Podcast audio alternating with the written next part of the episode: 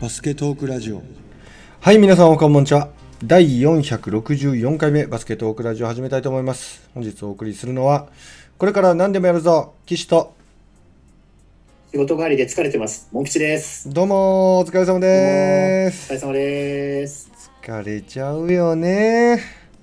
いや、昨日ですね、遠くまで出かけて帰ってきたのに、今日朝9時から夜の11時ぐらいまで仕事をしてたので疲れました。そうすごいな。どこ出かけてたの？昨日はね、宇都宮まで。おー、そうかそうか。Bリーグ観戦に。ああ、やっぱそういうことね。はい。なるほど。今日はその話も聞けるんでしょうか？もちろんです。おー、いいですね、いいですね。もちろんです。はい。僕はもう何でもするぞって言いましたけれども、はい。もうね、やっぱりちょっとバタバタしてるんですけど、この忙しさにかまけてたらただの貧乏暇なしになるんで、もう忙しくても息抜きするところはちゃんとするぞっていう、何でも息抜きしていくぞっていう、もう肩意地張らずに、もう真面目すぎるとね、もう死んじゃう。そうですね。はい。だからもうね、リスナーさんにも申し訳ないんですけど、こういうね、こういうものもちょっと飲みながらやっていこうかな。まあ、ちなみにこれ今まだ8割ぐらい入ってて1缶目ですけど、もうね、こう隠さずいこうと思って、いいじゃないですか。やっていきたいと思います。はい、でですモン吉くん、僕ねバスケやっぱり見れてないんですよね。まあ、ちょくちょく BS のなんかバスケのちょっと触ってる番組なんかちょっと見ましたけど、米須くんとか、それ熱血バスケですか？熱血バスケや、熱血バスケ、なんかをちょっと見て、B のハイライト見たり、こちょこちょは見てたんですけど、最新の詳しいやつはちょっとあんま知らないんで。熱血バスケと、あと水曜バスケだったかな、両方とも BS だったと思うんですけど、この2つの番組は割と B リーグをメインに、結構ちゃんと取り上げてくれてるなっていう感じしますね。なんかキュッとまとまってるし、ニュース的なコメントコンテンツもあれば、結構こう取材行ったりして選手のお話を聞いたり、バスケと関係ない趣味だとかあんなとこを話してくれたりして面白かったです。いいですよね。ね、さて今日はモン吉君はどんなことをお話聞かせて、何からいきましょうかね。まず佐古さんが FIBA の殿堂入りしたっていうね、なんかすごいニュース聞きましたよね。まあ、僕たちアバウト世代ですもんね、大体佐古さんの。いや本当ですよね。同い年ではないけど。まあ世代ですもんね。殿堂入りしちゃいましたか。実は私ね、佐古さんのプレーって、中大にいる時のプレーはあまり見たことがなくて、中大の中でプレーしてる佐古さんのプレーはあまり見たことがなくて、北陸の時のやつをちょっとビデオで見たことあったのと、あとは、中央大学にいるときに日本代表に選ばれていて、そこで試合出てる姿か。で、生で初めて見たのは、実はね、いすゞの試合を見に行った時なんですよね。あ、懐かしいね。佐古さんがいすゞのルーキーの時に、まあどの雑誌見ても佐古がすごい、佐古がすごいっていうのは見ててわかるんですけど、生で実はね見たことがなかったんですよ。見に行った時に、まず何に驚いたかっていうと、いきなりアップでものすごいバックダンクしたんですよ。だからもう佐古さんのキラーパスとか見たかったのに、うわ、なんだ佐古さんものすげえダンクできるんだっていうね、まずそこで一回ビビった記憶がありましてですね。なるほど。僕は逆に高校生でしたね。ああ、そうです。それ以来は、そうそう、北陸高校にいるときに黄色いユニフォーム着てる佐古さんを、もう憧れの眼差しで見ましたね。もう高校生じゃないんですよ、体がものすごい胸板で、そうですよね、すごいブリッとした感じの選手で、でもしなやかで柔らかくて、どうしてもこう筋肉質な選手って硬いイメージあるじゃないですか。すごい柔軟、脳が柔軟やし体が柔軟やし、うん、何この突出した選手っていう感じでしたね。まあ、佐古さん出身は横浜でね、ええ、横浜の戸塚ってところなんですけど、地元が結構近くて。なるほど、うん、結構地元ではね、うん、いろんな意味で有名だったらしいですけど。ああ、そうなの。だから前に一回私このラジオの中でも話したことあるんですけどね、うんうん、佐古さんの講演聞きに行った時の話で、うんうんうんうん、やっぱりこう親御さんも、うん、まあ、バスケでこう高校行かすにしても、うん、地元のヤンキーとあんまりこうなんていうのつるんでほしくないからって理由で、うん、こう地方に行かせたいっていうのがあったらしいですよね。なるほど。そんな元気な人やったんや。元気な人だったみたいですよ。和製アイバーソン、まあ、その佐古さんが、うん、でもその佐古さんね、FIBA に伝道でも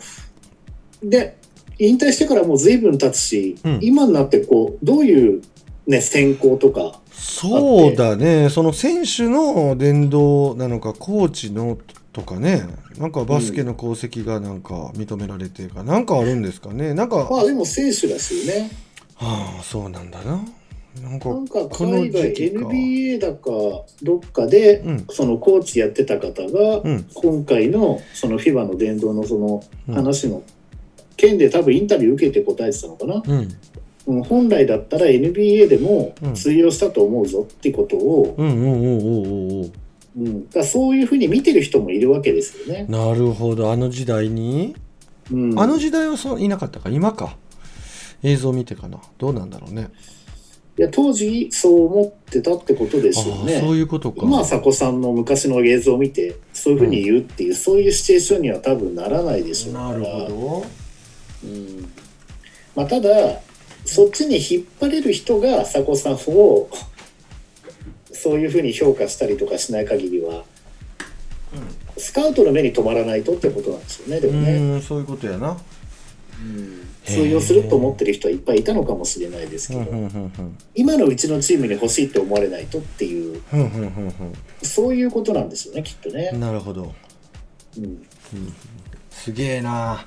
FIBA の殿堂入りかね、すごいよ、ま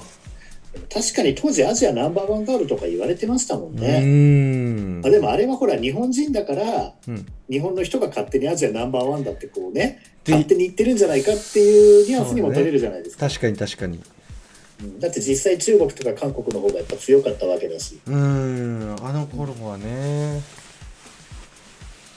でも今こうやって簡単にっていうか世界のバスケとかいろいろと、うん過去のものを含めていろいろ見れるようになって感じるんですけど、うんうん、でもそれは間違いじゃないなっていうのは私も感じますね。うん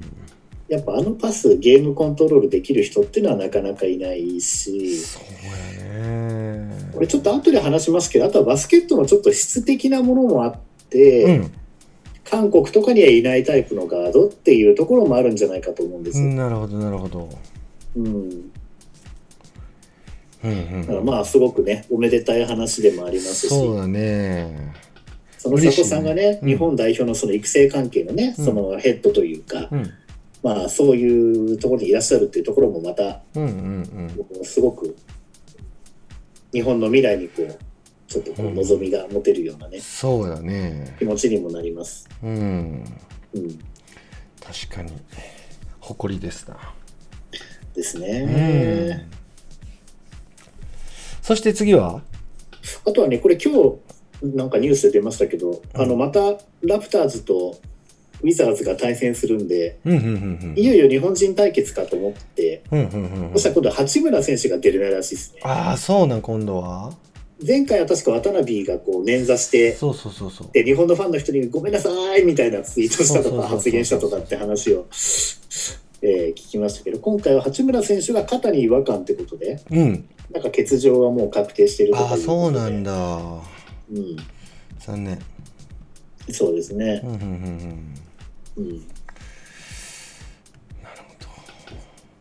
さてまあそういう話もある中で、うん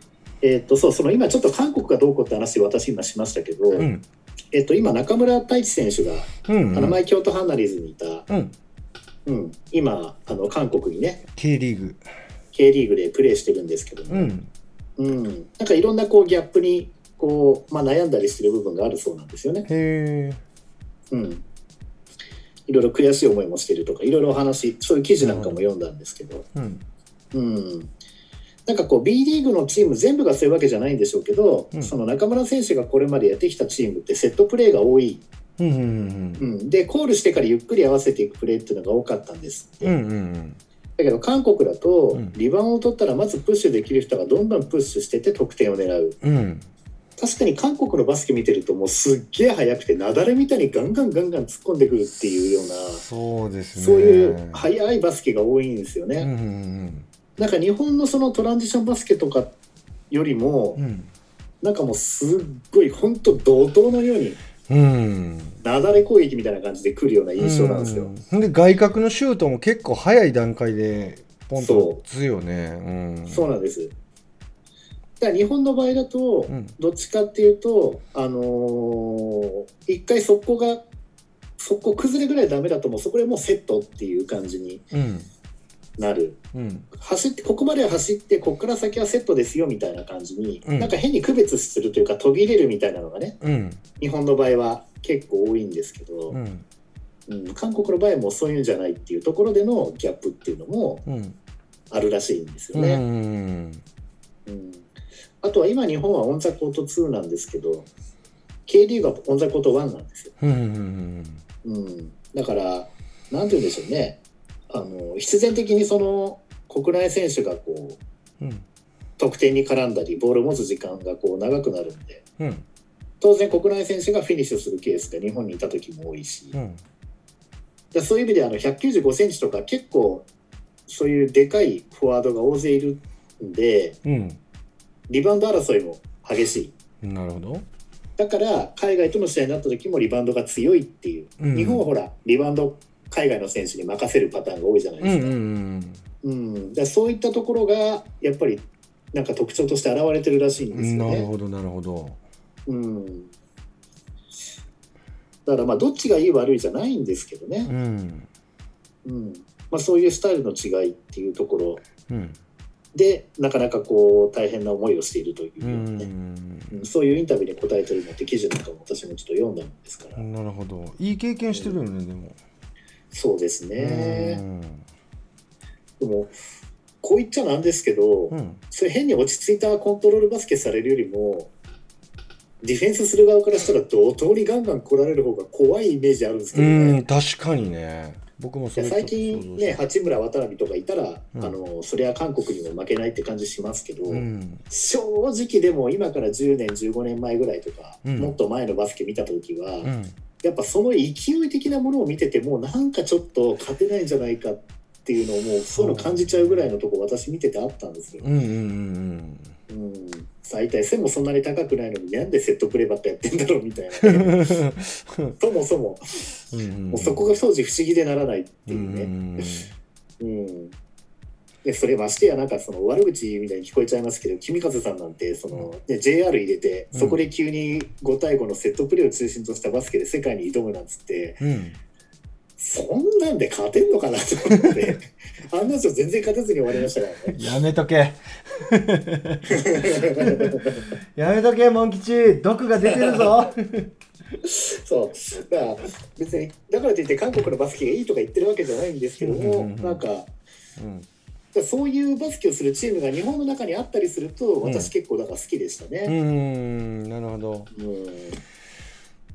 だ能代のバスケなんかもね、うんうんまあ、ちょっとディフェンスの仕方は違うかもしれないですけど、うん、オフェンスに関してはそういうとこあって、そうだね。だから能代のバスケ好きだったっていうのもあるんですけどもね。まあそんな話もありまして、でさて、今日の私のメインは何かというと、はい。はいB リーグマスコットオブザイヤー。あー出た、いい年越えたおっさんがね毎年なんかこの時期になるとなんかこう熱弁してるというね、うんうん、もうねこうラジオとか YouTube を含めたメディアで B リーグマスコットイヤーをここまでこう熱く語る番組ないと思いますよ。まあ私がアホなだけなんで別にいやいやいや開き直ってますけどね。コアなファンいますから。お疲れ様です。お帰り。いや実は繋いでたんですけどいきなり落ちちゃってなんでだろう。あマジで。はいでもここのとこ一回ケーブル変えてから全然問題なかったんですけど、あ、そうなんだ。ちょっと久々に何も充電しないまま置いてたんで、うん、充電がもうほとんど残ってない中で始めちゃったからいけなかったんですけど、朝電源復活させとけば、うんうん、充電しとけば何の問題もなかったはずなんですけど。あ、そうなんだね。まあ大丈夫でしょう。どっから話したらいいんだろう。なんか今中途半端なとこであれでしたよね。マスコットオブザイヤー。はい、そうですよね。うんうん、はい、それで結果発表もういっちゃおうかな。いっちゃいましょう。うん、あ、もともとは千葉のね、うん、ジャンボくんっていうマスコットが3連覇したとかで、うん、殿堂入りしたという、うん、こちらもはい、うん、ありまして、うん、そのジャンボくんを除いた、マスコットでですね、うん、投票していくという形だったわけです。うんうんうんうん。で今回優勝したのは、うん、じゃん、宇都宮ブレックスのブレッキー。ブレッキーか。ははははは。これね、うん、なかなか激しい戦いが。あ、そうなの。はい。1位ちなみにブレッキー47,764票。47,764票。はい。はい。で。2位がロール、うん、おー、川崎ブレイブサンダーズのロール、うん、これが47,000、うん、676。おー、すごい僅差。764と676、うん、これ1人1日、ウェブで1日1つ、うん、あとツイッターで1日1つ、うん、あとなんだ、インスタでも1日1回か、うん、だから1人1日3票入れることができるんですよね、うんうんうん、まあ人によってツイッターではやらないとか、まあいるんでしょうけど、うんうんうんうん、だから本当に何人の方がやってたかやってないかの違いでですね、うんうんうんうんうん、10人ぐらいの人ぐらいの差ぐらい、そうなるね、かもしれないと。すごい、うん、危なかったというところでしたけど。ほんまこんな僅差なのね、うん、そして3位は3位がですね、うん、こいつ全部持っとんかいサンディサンディですね。サンディだね。うん。はい。これがね、31,192 だから随分差が。ちょっとここ広くね。うん。うん、で4位にね、うん、ものすごい人気急上昇。うん、広島ドラゴンフライズのですね、うん、モヒカンアビーっていうのが4位。うんうんうんうん、へえ。鳥の形してるっぽいやつ。そう。モヒカンの。はい、いつか。わかるわかる。で5位がアルバルク東京のルーク赤いクマですね。ガチャピンやね。ガチャピンみたいなやつ、うんうんうん、そうガチャピンとコラボでもやってましたけど。ほほほほほ。で6位が関西の U、うん、シカッチェさんです。シカッチェな、目が可愛いよねシカッチェ。あ、ちなみに票数でいくと3位のそのサンディが 31,192 で、うん、4位のモヒカビが 29,011、うん、で5位のルークが 25,924。ほう。でこの5位と6位の間も結構開いちゃってて、うん、シカッチェが 14,000 なんで、うんうん、25,000 と 14,000 だからちょっと5位6位の差が激しくてすごいね、うん、1万票以上あるのか、うん、その次に第7位がグラッキー。あ、ちょっと富山のライチョウのやつです。へえ。で8位が横浜 B コルセアーズのコルス、うんうんうんうん、コルスね、船長っぽいやつや。そうですそうです、うん、で9位が、レバンガ北海道のレバード、うんうんうん、ここちなみにですね7位のグラッキーが 12,456、うん、8位のコルスが 12,395。 おお、近いこれで9位のレバードが 12,029 という、ね、おめっちゃ拮抗してんな。で10位がゴーディ、うんうんうん、沖縄のキングスの琉球ゴールデンキングスのゴーディ 14,494、うんうんうん、でこれ誰かがですね、うん、暇な人じゃないですよ、熱心な方がですね、うん、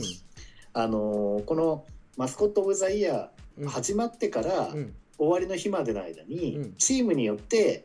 ツイッターとかでこうホームページとかで訴えてる票数入れてくださいってこうチームによって公式がこう何回やったかみたいな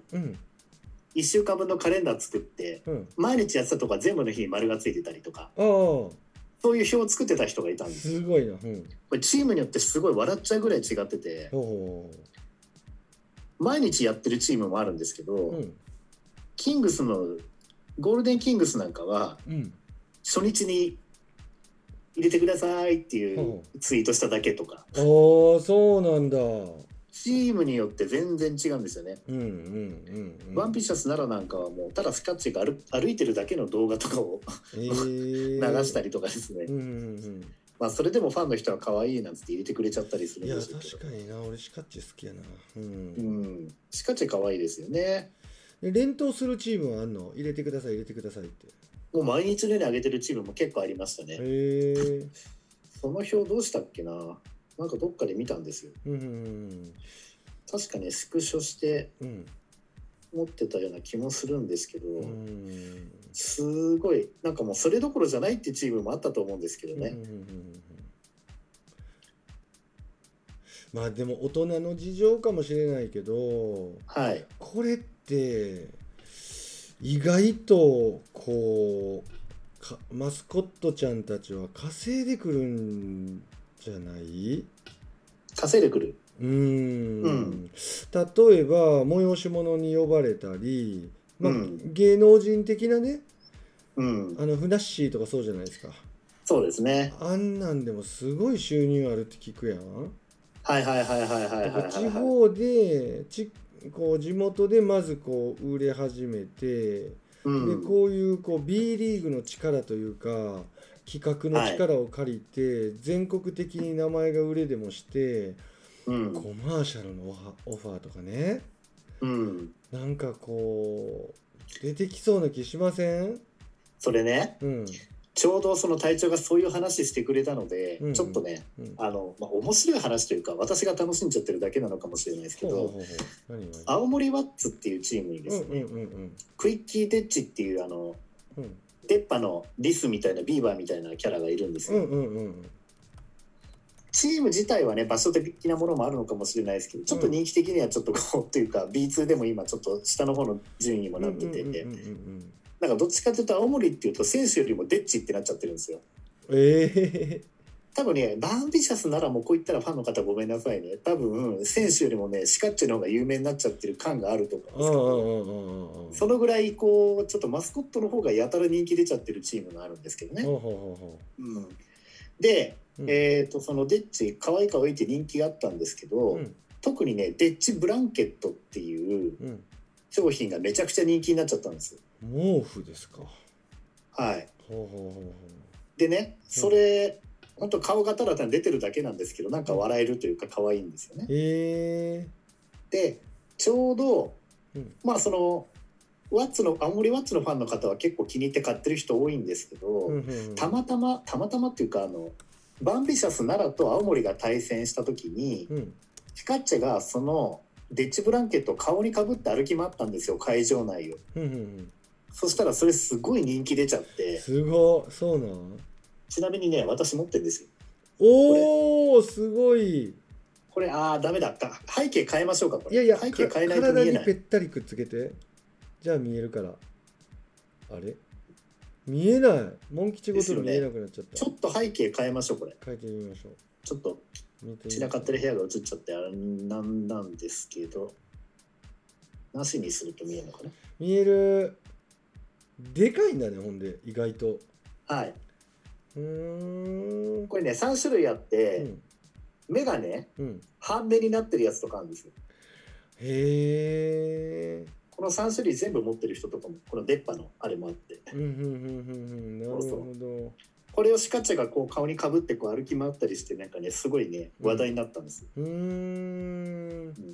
あれかわいいみたいなね。そしたらねバンビシャスならもうシカチャの同じのを作っちゃって、マレソンだなとか言って、言われてましたけども。へ、うん、でこれが本当人気なんですよ、で今特にそうなんですけど、B リーグ見に行っても、こう声出せないじゃないですか、うん、例えばフリースローの時にわーとか言ったりとかできないですよね、うんうんうんうん、だから青森ワッツのファンの方々って、うん、相手チームがフリースロー打つときにあのデッチブランケットひらひらひらはつってこう選手を笑わすというかなんというかね、なるほどなるほど、これを見せるというか、うん、ひらひらそういうことをね最近やる人が増えてきてみたいなんですよ。アルバルク東京だったりすると、うん、ルカヘッドコーチの顔のね絵かなんかを買ってみんなで掲げてこうフリースロー相手が打つときにわーなんつって威嚇したりっていうのやってるんですけど、うんうん、どっちかというとこっちの場合はプッて笑わす的な感じの、なるほど、うん、なんか変なのがいっぱいうようよおるわみたいな感じで笑わすみたいな感じのね、うんうんうん、なるほど、うん、でね、うん、これなんで青森ワッツだけじゃなくて、うん、青森ワッツファンじゃない人も可愛いっつって買う人がそれで増えてきてですね、うん、結構 B2 のいろんな会場でこの全然関係ないのになんかデッチがいるぞみたいな感じで、うん、へ会場でこんな風にやる人がいるからってことで、うんうんうん、B2 では割と増えてきてて、へで最近ではなんかシーホース三河のブースターの方の何人かがね、うんその相手チームがフリースロー打つときにこれを掲げてる人たちがいるっつってちょっと話題になってたんです、そんなにとうとう B1 でも出てきたかと、すごい、で私宇都宮の試合見に行って何やったかっていうとですね、うん、買った席がたまたま、ね、ゴール裏だったんですよね、うんうんうん、で名古屋対ブレックスの試合見に行ったんですけど、うんうん、名古屋の選手がフリースロー打つときに、うん買ってやっちゃいました。デッチを。他に。そしたらね、うん、自分でやってる分には、うん、結局1階席ではあったんですけど、うん、やっぱり選手がちょっと遠く見えるし、多分選手には見えてないんだろうなとか思ってたんですけどね。うんうん、なんかね会場で、うん、結構私がこれやってるところですね。うん、写真いっぱい撮られてて、Twitterで。とうとうブレックスのアリーナにもデッチが登場って言ってデッチが登場とかよく見たらこれ俺だみたいなことになったの、なんか栃木の会場にデッチがおるぞとか言ってなんかツイッターでなんかところどころで上がっててですねすごいやんそれ、新アリーナで爪痕残してきたわみたいな感じで、すげえな、そうなんですよね、なんでそんな楽しみ方もしてきたんですけど、うんうんうんうん、でも今声出しちゃいけないような感じだから、うんうん、なんか真面目なコメントとして、うん、素晴らしい取り組みだと思いますとか言ってコメントくれた人もいたんですけどなるほど、でも相手がね、うん、元サンアントニオスパーズのエアーズ選手だったりしたんでね、うんうん、エアーズ選手にあんなデッチブランケットひらひらってやったところで全く通用せずですね、見事にフリースロー全部決められてしまいました、うんうんうんうん、なんていう楽しみ方もできるこのデッチブランケットをですね、皆さんもぜひお買い求めいただいてはいかがでしょうか、そうやね、ウェブで買えるんかな、あウェブで買えます、私もウェブで買えました、うん、うん、でちょっと別に応援してるチームじゃないのになっていう人だったら、うん、例えばそのさっきお知らせしたようにシカッチェのも同じようなのが出ました、うん、バンビシャスならので、うん、でもこっちの出っ歯の方がなんかフリースローの時に妨害するにはなんかちょっとこう、うん、ちょっと笑えてね、笑えて、うんうんうん、これとあと半目のやつと3種類あるんで3人でこう一人一人別々の持って今度はこの辺にやったりするとちょっと面白いかもしれないですけどね、うん、なるほど、すごいね、そういう意味でもやっぱりこうそのマスコットキャラクターこれ売れると面白いねやっぱり、そうなんですよね、今の話はもうすごいつながるわ、あとは私ストーキーのなりきりキャップっていううんうん、前バストラでもかぶってましたけど、うんうんうん、ああいうのが結構ブレックスのブレッキーとかあと秋田のビッキーとかあと、うん、アルバルクのループとか、うん、その辺だと同じようなのがみんなが出てて、うん、会場行くと結構かぶってる人いますね、で今だとみんなマスクしてるから、うん、でしかもチームのロゴの入ってるマスクとか、うん、ブレックスだと黄色いマスクとかも売ってるんで、うんうん、黄色いマスクして、うん、黄色いブレッキーなら帽子かぶってとかやってるとですね、うん、もう顔も黄色でなんか、うん、普通にその人もマスコットみたいに見えちゃうみたいな人たちがこうあちこちにいるんですよね、うん、なんかディズニーランドに行ってるのと同じような気分になるのかな。いやでも楽しくなってきちゃったじゃないですか、試合会場。そうですね、うん、だから自分も今回はまあ、結構なんだかんだ言って面白がってひらひらやってましたけどね、うん、どうなのモン吉、この B リーグ始まってからなのこういうのって、それとも BJ の時も結構あったの、はい、マスコット的なこととかちょっと仮装して試合盛り上がってみたいなみたいなマインドを。はっきり申し上げますと、うん、まず BJ リーグの時は、うん、こういった商品を作るほど利益出せてるチームがそもそも少なかったので、BJ リーグのチームだと、うん、あんまりなかったと思いますね、うんうんうんうん、BJ リーグの方が本当はそういうエンターテインメント的なところでは盛り上がりがあるリーグだったと思うんですけど、うん、多分グッズとかはもう本当にそんな充実してなかったはずなので、うんうんうん、ただNBL の時から宇都宮ブレックスに関してはもう商品すごかったんですよ、いろんなものが出てて、うんうん、だけど会場でこう変装するじゃないけど、うん、そういう風なことになるとはまだあんまりそういうのに力入れてる感じではなかったですね。あんまなかったですよ。あんまりなかったのね。ごめん今ちょっとね目がみんな見てる人は分かったと思うけど、すごい目がかゆくなってあれ。ああそうですね。なんか今なんだかんだ言ってビールもう一本取り行ってるのかと思う。違うちょっと、ね、目薬をちょっと取ってきました。ごめんなさい。あいいだからね。見苦しいですもんね。お見せするとあれなんで。そう。ちょっとあれごめん。そうですね。ちょっとなかったよねあんまりなかったですね、うんうん、T シャツはとにかくバンバンね、どこのチームも割と NBL のチームは出してたような気もしますけどね、うん、なるほど、うん、あそういうグッズ系とか会場の雰囲気盛り立てるのにやっぱり一役買ってるし、それがちょっと大人の見方をするとマネーが動くよっていうところもあるんやろね。そうだからもう何かにつけてどんどんグッズ出すようになってきましたね。だからブレックスで言えば例えばこの前テーブス海選手なんかはモテオナンバーワンにまたなったわけですけど、またテーブス海特注 T シャツみたいなものがやっぱり受注生産でしたけど、あったりとかね、もうなんか日用品のものは結構何でもある感じになってきましたよね、うん、そうやな。時々どんなグッズ出してるのかなとか、うん、斬新なものとかあったりしないかっていうことで、うん、自分がひいきにしてるチーム以外のこうホームページのグッズのやつ見たりするんですよたまに、そうすると結構面白いものいっぱい出てますね。まあお皿やコップとかそんなものはもう当然のように、うん、あと文具とか、あとは、まあ、最近ちょっとずつ増えてきたのが、チームにはよるんですけどもう日常使いでも使えるようなそういう身につけられるようなものとかね、バスケの時じゃなくても着れるような T シャツとかもね。ほう、うん、あと前話しましたけど自転車出してるチームありますからね。ああ前教えてもらったね。川崎ブレイブサンダースとあと富山グラウジーズは自転車出してますからね、すごいよね、私富山グラウジーズの自転車使ってますけどすご、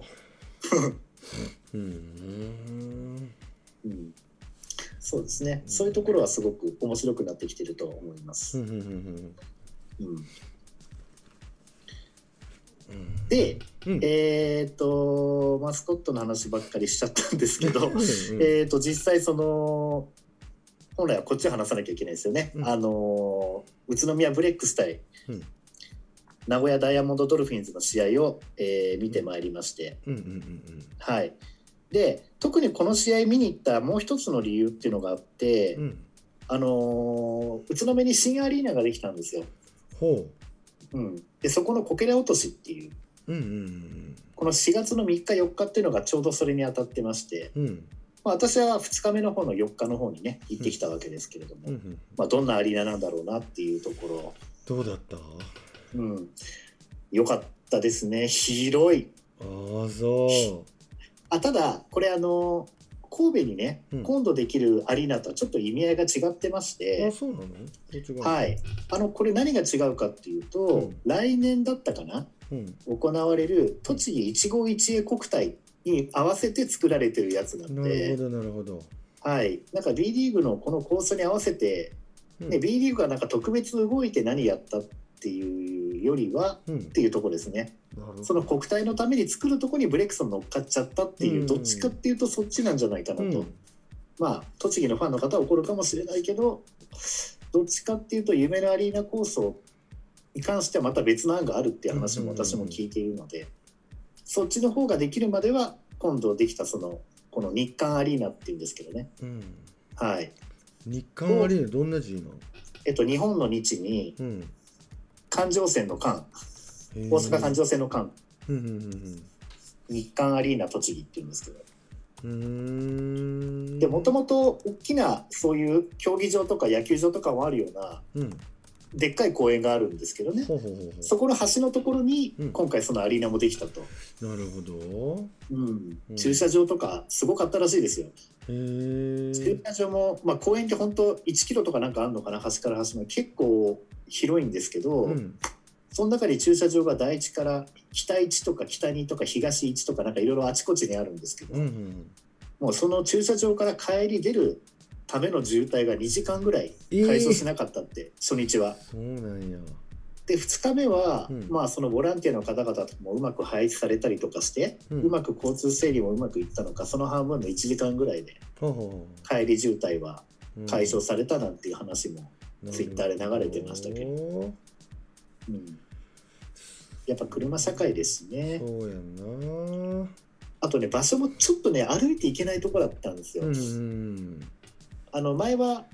っていうか宇都宮のブレックスアリーナって言われてるところは、うん、宇都宮駅から歩いて 12,3 分ぐらいで行けちゃうところなんですけど、うん、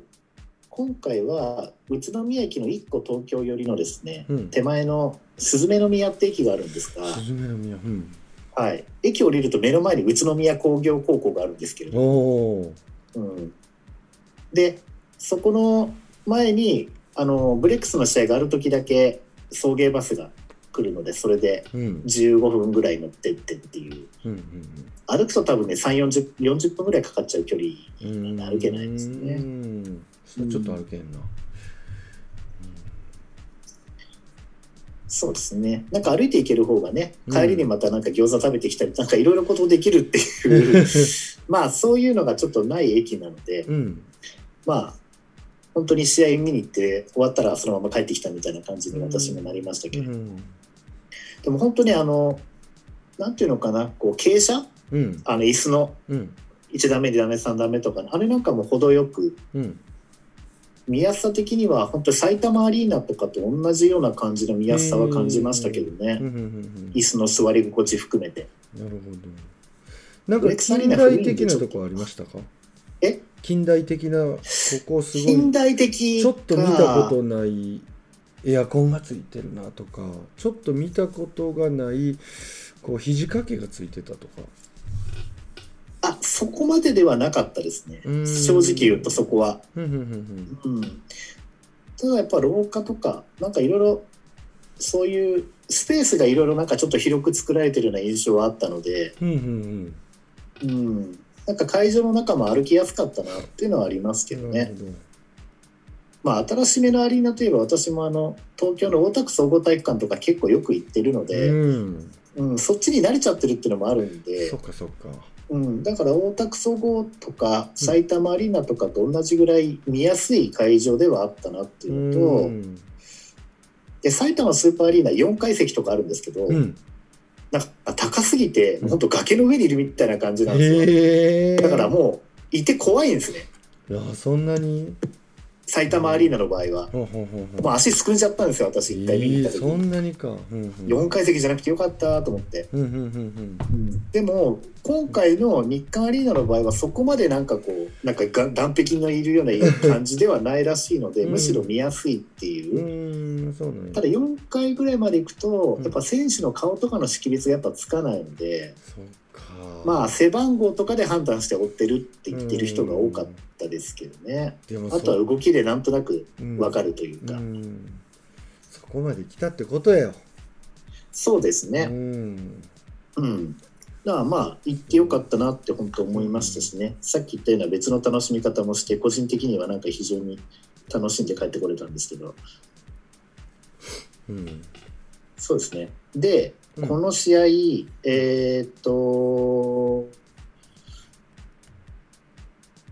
スコアがですね、うん、私が見に行った試合は80対61で、うんうんうん、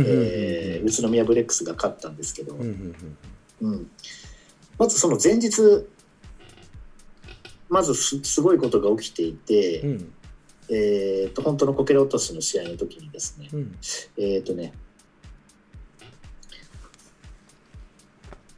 1試合目は、何対何だこれ、今ちょっと追ってるとこなんですけど、うん、ちょっとフリーズしちゃってる、あれ慌てないで、1試合目がスコアとしては88対69、うん、はい。でこれ、うん、なんとですねこの試合、うん、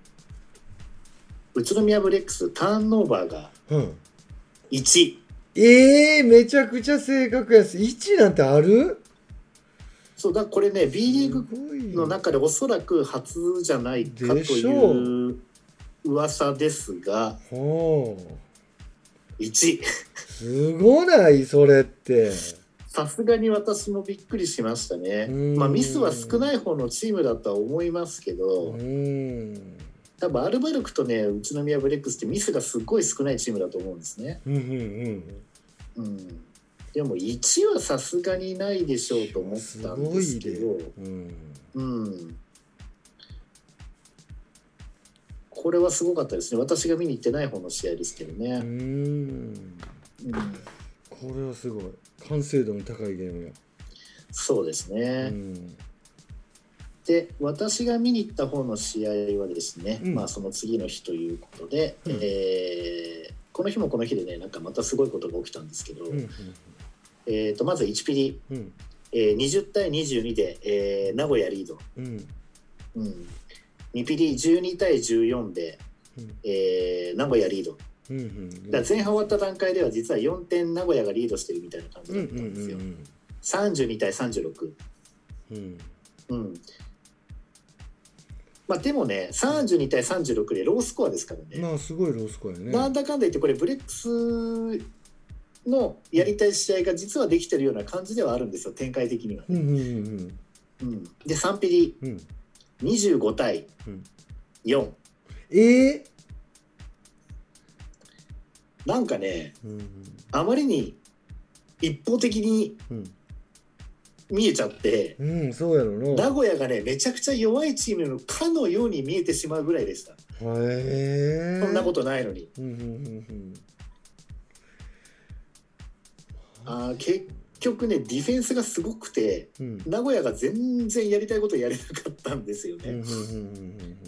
ん、でパス回してりゃカットされちゃうわ、うんなんか前半実はこれリードしてた名古屋がリードしてた一つの要因にですね、うん、ジェフ・エアーズ選手がねめちゃくちゃオフェンスにディフェンスに大爆発してたんですよ、うん、ディフェンスがゴールの真下にいてこう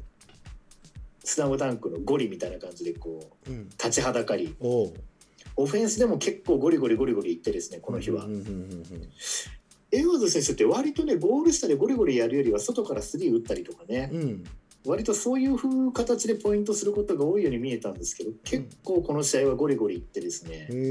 ん、やってたんですけど、うん、3ピリからなかなかゴール下でプレーさせてもらえなくなっちゃったっていうことと、うん、あともう一つの得点源である、レオ・ライオンズ選手がこれ怪我したのか何なのか分かんないですけどあんま出てこれなくなっちゃって、うん、でジャスティン・バーレル選手がね、うん、昔からいる選手ですけど、うん出てる時間が多くなって、うんうんうん、でこのジャスティン・バルデ選手の怪我上がりっていうのもあるんでしょうけどあんまり振るわなくてですね、うん、そこにブレックスのディフェンスが襲いかかりみたいな感じで、うんこんなになっちゃいましたね。からもう3ピリの段階でもうこれ勝ったなっていう感じにはなっちゃいましたけど、うん、はい、うん、そうですね。で活躍してたのがそのピーク選手で、うん、17点、うんうん、で奥さん来てると調子がいいっていう ね、うん、で奥さん来てました。ああそう本当に会場にいまして、うんうんうん、ピーク選手がシュート決めるともうこんなになってるんですよ。オーバーリアクションで、あすげえあれじゃないってうちの奥さんが見つけて、うんうん、あ本当だよあれだよなんていうね、うんうん、話してたんですけれども可愛らしいね、うん、あとねこの試合実は私もう一つ楽しみにしてたのは、うん、名古屋の斉藤匠選手を見たかったんですよねプロの場で、うんうん、ところがこの日ね、うん、家庭の事情でってことで、うん、前の試合は出てたんですけど、うん、私が行った試合は出席されてなかったので、ね、怒られてもなかったんや。そうなんです。だからなんかお身内に何かあったのかもしれないですね、うんうんうん、じゃあ前に見たのは明治の時。そうだプロになってから名古屋の試合を見に行ってないんですよまだ、うん、彼が名古屋に入ってからは、うんうん、だから見たかったんですけどね、うん、実際前日の試合では16点ぐらい取ってますしね、うん、すごいよね。ほんとすごい素晴らしいよねこの選手、うん、で逆にブレックスはブレックスでですね、うん前日まで出てた遠藤選手がなんか怪我だかどっか足に違和感だかあるっぽくって、うん、試合出てなかったんですよ、うんまあ、そういう中でちょっとね、うん、CS に向けてちゃんと大事を取るってことも考えてのことなんでしょうけれど、うんまあ、その分他の選手がこうやってね、うん、ピーク選手なり比江島選手も活躍してましたけど、うん、うんまあ、何よりやっぱり見たかったねブレックスの激しいディフェンス見れたのがやっぱ良かったですね。そうだね、うん、もうずっと言ってるもんなモン吉。そうですね、うんうんうんうん、いいですね。ただそこを知らずに見に行っちゃうと、うん、相手のオフェンスがあんまり上手くないからそうなってんじゃないかって見えちゃう時もあるかもしれないですけどね、うんうんうん、いやでもコンタクト守ってる時のコンタクトの激しさうん、あれは見たら分かるんじゃない、うん、素人の人まあそうでしょうね。あとはね、うん、結構、うんブリッツに行ってからの、うん、パスカットっていうのが結構何個かあったんですよね。ハーフラインのところでブリッツ行ってバックパス狙ったりとか、うん、そうならないための苦し紛れのカスをちゃんとカットしたりとかですね、うんうんうん、まあ見る人が見れば普通に分かる凄さっていう部分はあったんじゃないかなと思いますね。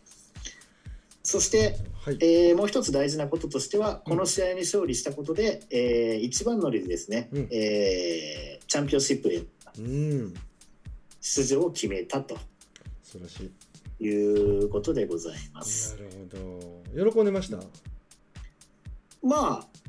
ちょっとほっとしたとかいう部分も含めて安西ヘッドコーチも話してましたけど、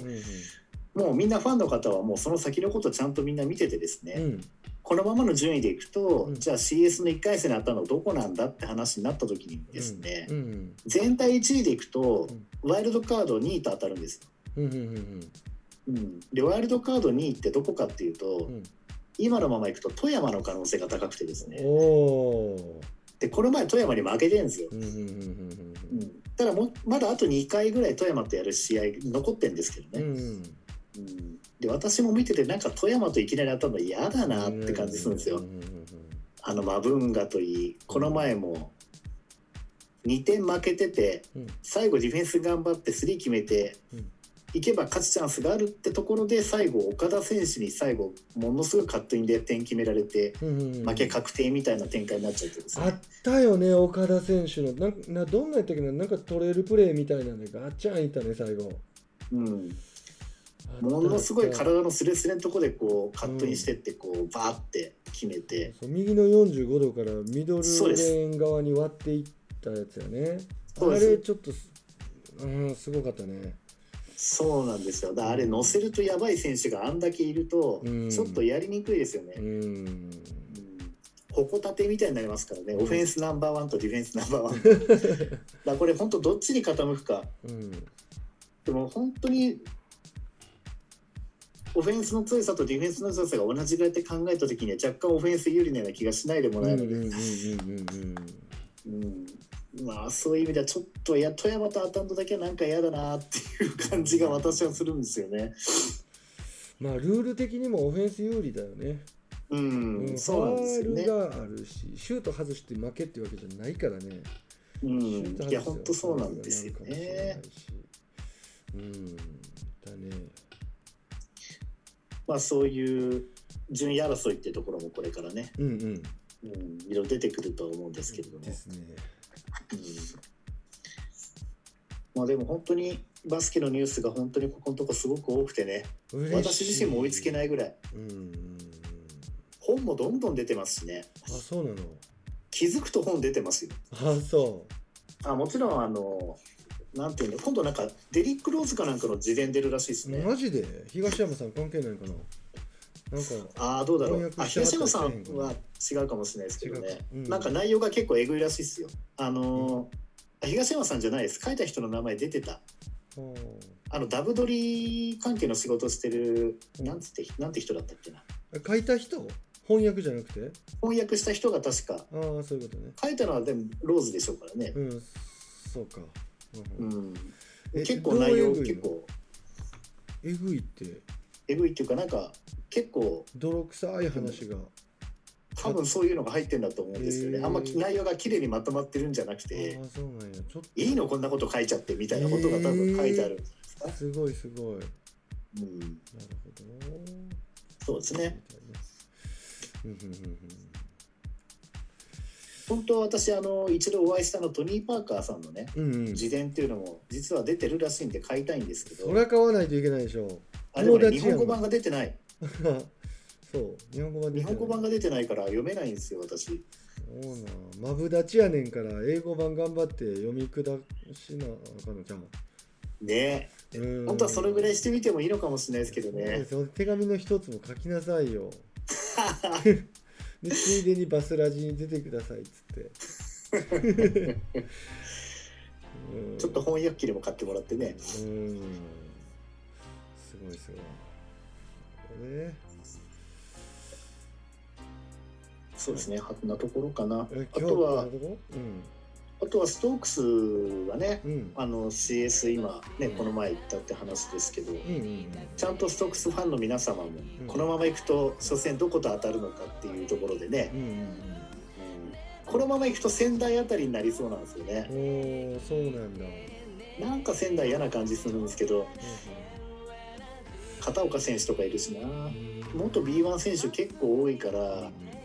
まあ、ストークスもそういう意味ではそうなんですけど、ちょっと怖い気もする、ね。まあ、それはちょっとね、私も神戸にいるしお膝元なんで、ぜひストークス追っかけていきましょう。そうですね。ストークスがな、もし、あれファイナルとか場所どこだったんでしたっけね。あれ埼玉アリーナとかでやるんでしたっけね。全然分からへんね俺。もしそうだとしたらあれだな、ゴールの裏のチケット取ってまたデッチブランケット持ってって、相手チームがやってる時に外せっていうね、やったろうかなっていう気もあるんですけどね。習ってきてほしいですね。これってモン吉どうなんだ。もしB1 のところまで行ってアリーナがさ、ほら、今のアリーナじゃダメなのよ。でもまあ計画があったりなんか予定が確定的やったら OK みたいになんねんな。だから今回の神戸にできるアリーナを持って引っ提げていくと、完成はしてないけど許可が得られるのかどうか、許可というか B1 ライセンスが取れるのかどうか、ここちょっとツイート誰かやってるとことかモン吉が情報仕入れたら教えてよ。そうですね。あと横浜も前ほら隊長と兵庫選抜の中学の試合一緒に観戦した横浜文化体育館も、あそこも新しいアリーナになるんですよね。あれは古かったわ、すっごい。あそこがアリーナなのか体育館扱いなのか分かんないですけど、変わってでそこを今東京エクセレンスのチームがそこをホームアリーナに変えるっていう話になってるんで、そうすることによって B3 の呪縛からは逃れられるという、なるほど B1 ライセンスの取れる大会になるのかもしれないですね、もしかしたら、そうなってくるとまた面白いですし、面白いね、